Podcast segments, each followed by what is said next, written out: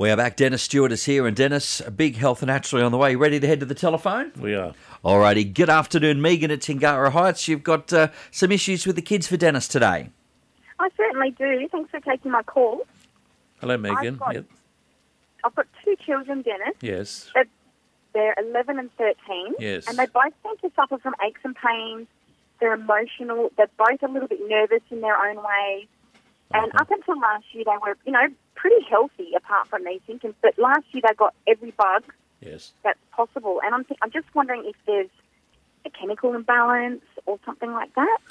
Look, um, what what what used to be called growing pains is uh, is a real thing as far as I'm concerned, and um, fortunately, if that is the situation, the kids tend obviously to move move on from it, um, Yeah. and that that could be the situation. The other thing that you have to ask yourself is. Um, have they experienced in recent times any uh, nasty viruses? Uh, some viruses can um, subsequently predispose, predispose to ongoing infections, uh, aches and pains, uh, insomnia. There is a condition that uh, naturopathic practitioners uh, use, um, which is called the post-viral syndrome.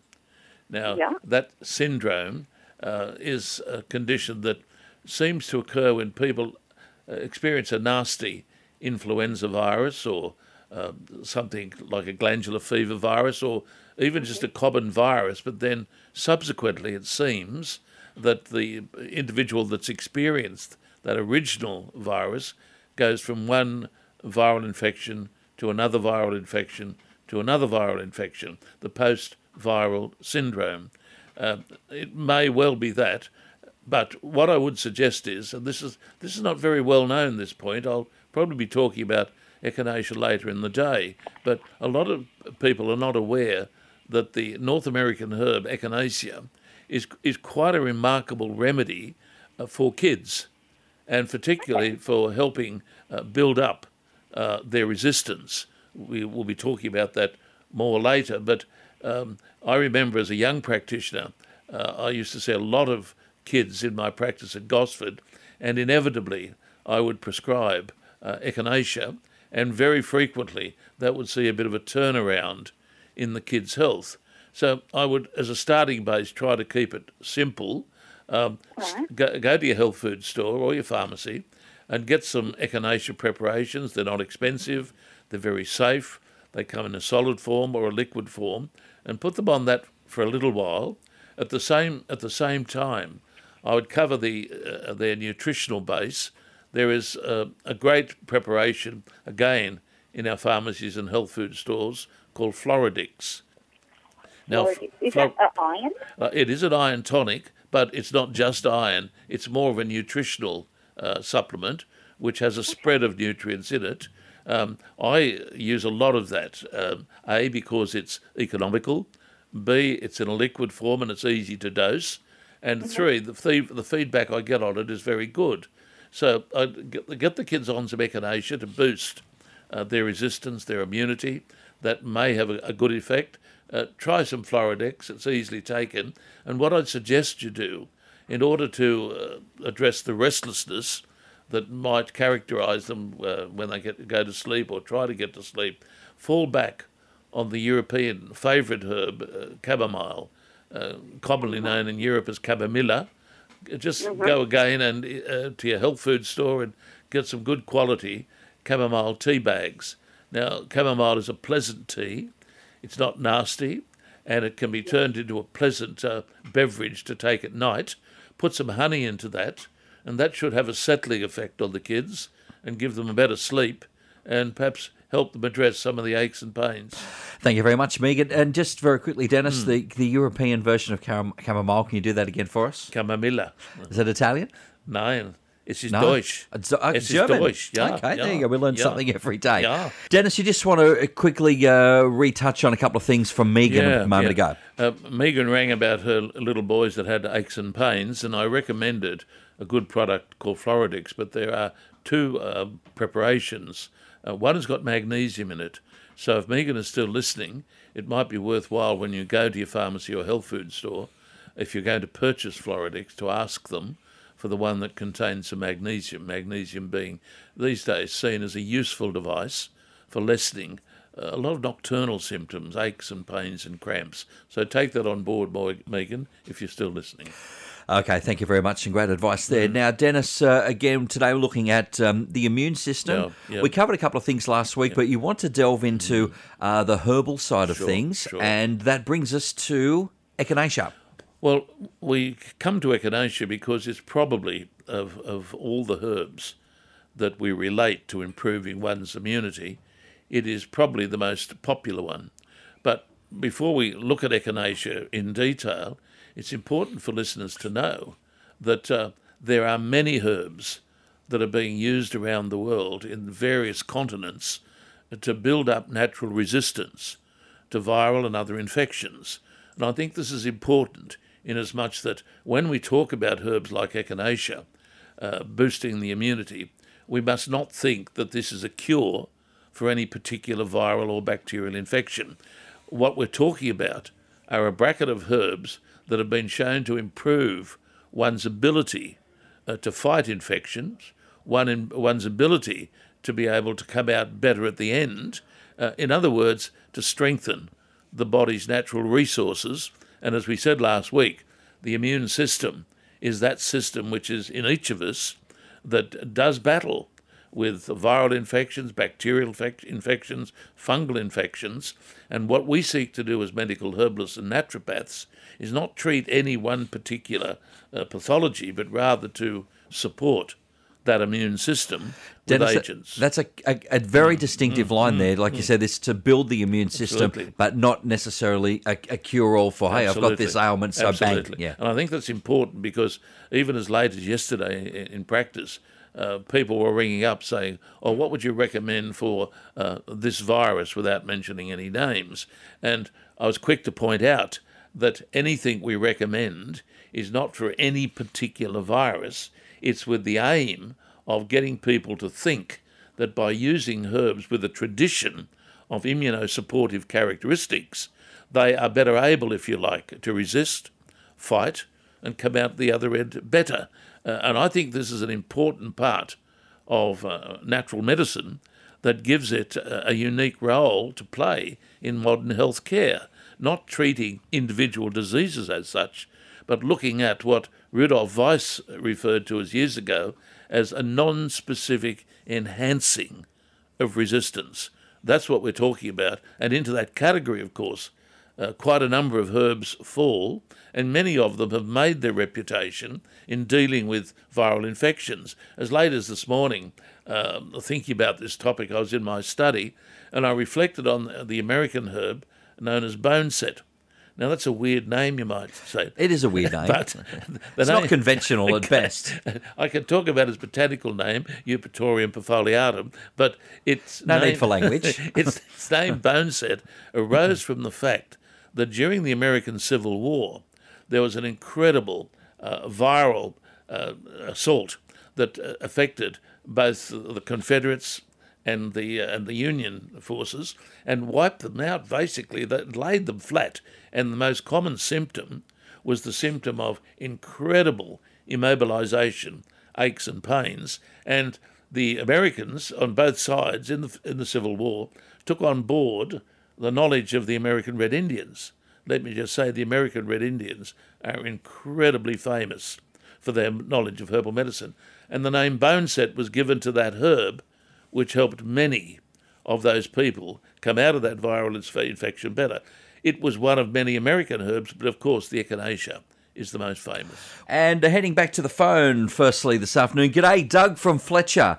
Uh, you've got a question for Dennis today, Doug. Yeah, g'day, guys. Uh, hello, Dennis. Hello, Doug. Uh, I've um, been afflicted by Dupuytren's contracture. Yes. Are you aware no, of that? I know it well, yes. So you've got, uh, you got a, a, stiff finger? Uh, I have um, uh, fingers curling. Yes, uh, yes. Normally your ring finger and yeah, your little finger. Yeah, yeah. It's, um, it's more common than what you think. Um, yes, and uh, I believe it comes from my Viking past. okay. well, All right, okay. Well, we, we, we won't we won't debate that. If you've been told that, who am I to question it? But uh, have, how long you been? prevalent in Scandinavian countries. Yeah. Uh, um, how long I've you been? been uh, yeah, okay. Uh, I've had an op- operation on my right hand. Yes. Um, a number of years ago, yes. but my left hand's now affected. And I've, okay. I'm under a um, specialist. Good. But good. I'm just wondering whether there's any um, uh, herbal uh, treatment for okay. it. The way that I would go about uh, working with this is to recommend uh, that you try a bracket of uh, remedies that are known as celloids. I'll spell it for you C E L L O I D S.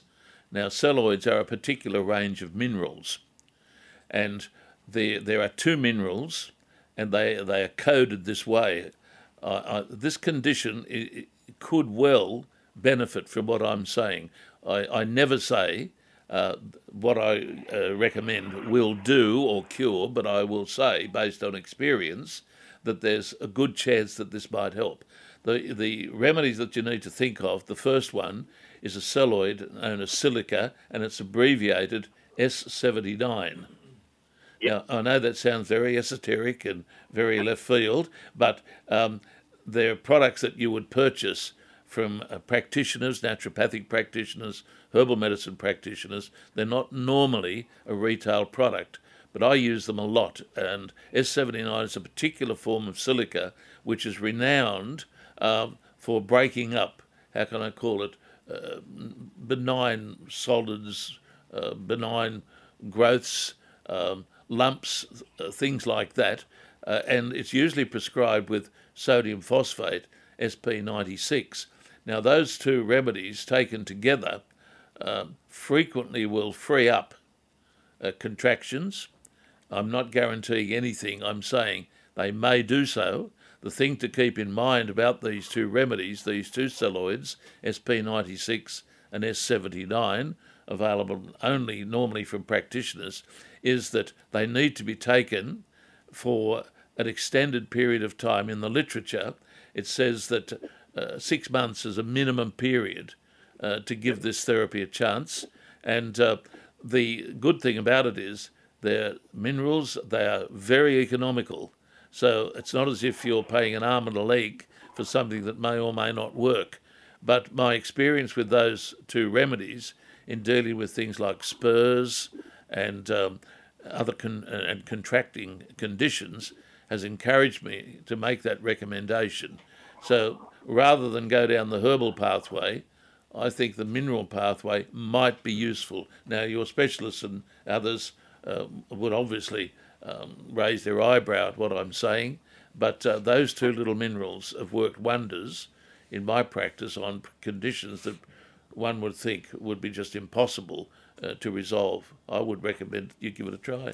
Thank you so much, Doug from Fletcher. Hope that helps out. Well, Dennis, uh, today again we're talking uh, things for our immune mm, system. Mm. the chocolate wheel of life has stopped us at echinacea today, and um, I guess what, if any, uh, particular role does it actually play in resistance okay. in terms of viruses? Well, look, if we look at the British Herbal Pharmacopoeia, which is the Bible, which we, we do daily. We do daily, of course.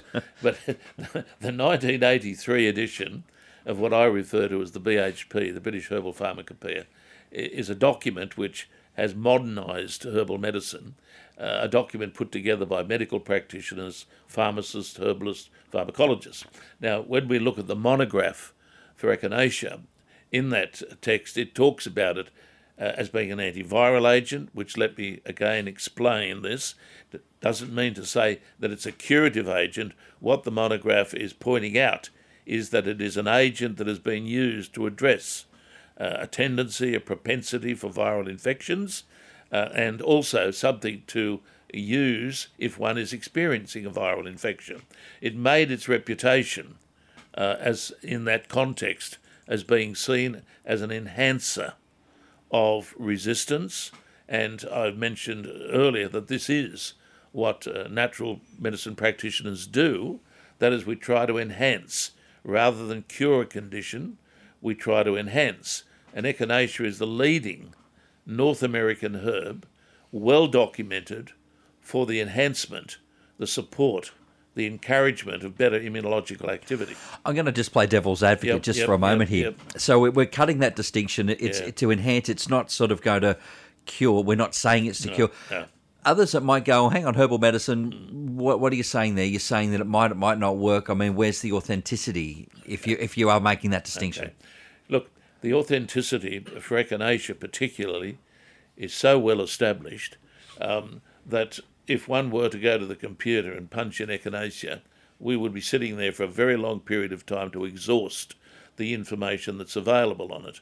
Uh, if we use it as an indicator of modern herbal medicine being able to justify its existence outside of just a traditional claim, well, it would come to the top. What we have to realise is that echinacea has undergone a significant analysis. Its chemistry is well known its clinical usages have been defined. Interestingly, interestingly, better done uh, in Europe than in the home of the echinacea, North America. It, listeners might be interested to know that echinacea's reputation in modern times, from a, from a what we might call a pharmacological or a chemical perspective, has been done by the Germans. They are the leaders in in the world, as far as I'm concerned, with a knowledge of echinacea, and they have documented its chemistry and what some of those chemical constituents do in various activities on the immune system. So, without going into it individual and giving a lecture on pharmacology, I would challenge anyone uh, to look at the modern phytochemical analysis of echinacea and say that it can't sustain the uses that have been made for it traditionally and importantly, the uses that we still use it for today as an aid to work against viral activity and to help overcome it. G'day, Margaret at Elermore Vale. Uh, you're wanting some tips from Dennis on recovering from a cold. That's right, yes. Hello, Margaret. Um, hi there. Tell me um, something about your cold experience, uh, keeping in mind that uh, colds are viral infections. Um, of course. Yes. What, what was the nature of your cold? Okay, so it came on on um, Sunday evening. Yes. So I've had it all week. Yes. Um, but it doesn't seem to be. Imp- I know it takes about a week, but yes. it doesn't seem to be improving at all. Okay. Um, and I'm just wondering if there is any herb that you can take that does sort of that um, helps ha- hasten up the process. Okay. You're not running a fever. No, no, okay, okay. no. Um, just yeah, just the you know just head a, cold. Just a nasty cold. The only reason I ask that, of course, in, in in the climate of what's happening presently, exactly um, right. one has to be cautious that uh, that uh, anything like this is is just a cold and not a more serious virus. And we say that to do our bit, if you like, to make listeners aware of the, you know, just monitoring what's happening to us. But look, mm-hmm. I would think um, you would be a classic uh, case for taking on board what I have said already today. Uh, mm-hmm. Echinacea um, has found its fame in addressing the symptoms of colds and influenza, both as a remedy to uh, build up resistance to its occurrence, but also to help resolve it uh, if and when one is experiencing it. In other words, its effect on one's immunology is, in my opinion, um, something that can cause a recovery uh, to be more effective and lessen some of the lingering symptoms that a cold can, can, can bring on. So if you've not used echinacea, based on what I've been talking about today, and please, listeners, don't think um, I've got any vested interest in echinacea. What I mean, it's a worldwide herb. It's not a product. Uh, I suggest that's what you do. But in, in, in looking at your situation, I'd like to say something to listeners also, because once a year at the onset of this season, I recommend a trilogy of things that is a useful preventative device as well as a useful uh, recovery device. And the first thing I recommend to listeners generally, particularly in today's climate, is to use some echinacea on the basis of what we're talking about today, reinforce it, and I say this to you and other listeners that uh, are interested in doing something to improve their immunology, start to take significant doses of vitamin C. Now, I know that sounds rather glib, but uh, vitamin C, in my opinion, is still an underrated agent to help build up resistance to infection and taken in significant dosages together with echinacea has worked well in my many years of practice to see people recover and not drift back into uh, the doldrums again after they've got over the original episode, and sometimes that can happen. So echinacea, uh, vitamin C, and the other the other thing that I might say might sound a little bit left field, but again, being a herbalist and knowing a lot about the activity of this herb, the herb ginger is probably one of the most popular remedies used uh, to address, if you like, the symptoms of a cold, but more importantly, to also help the respiratory system function more effectively in dealing with a cold, the congestion, the symptoms of a cold.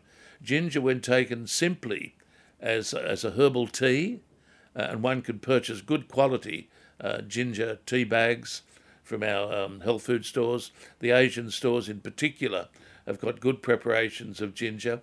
Three to four cups of ginger tea a day is one of the other ways that one can improve the resolution of a cold. And in my opinion, in this season, this climate in which we're in, that trilogy, echinacea, good doses of vitamin C, and regular drinking of ginger tea provides an adequate way of getting over a cold virus, but also, in my opinion, building up resistance to the onset of other viruses. All right, thank you so much, uh, Margaret from Elermore Vale. Uh, Dennis, we've got 60 seconds left. Uh, of course, you're talking different herbs from around yeah, the world. Yeah. Uh, a couple of others that we might be able to yeah, look, take think, a look at. I think it would be unjust if we didn't mention that from Asia comes probably a herb that is as important, as well known, as effective as the North American herb echinacea and that would be the Asian remedy known as Astragalus membranaceus.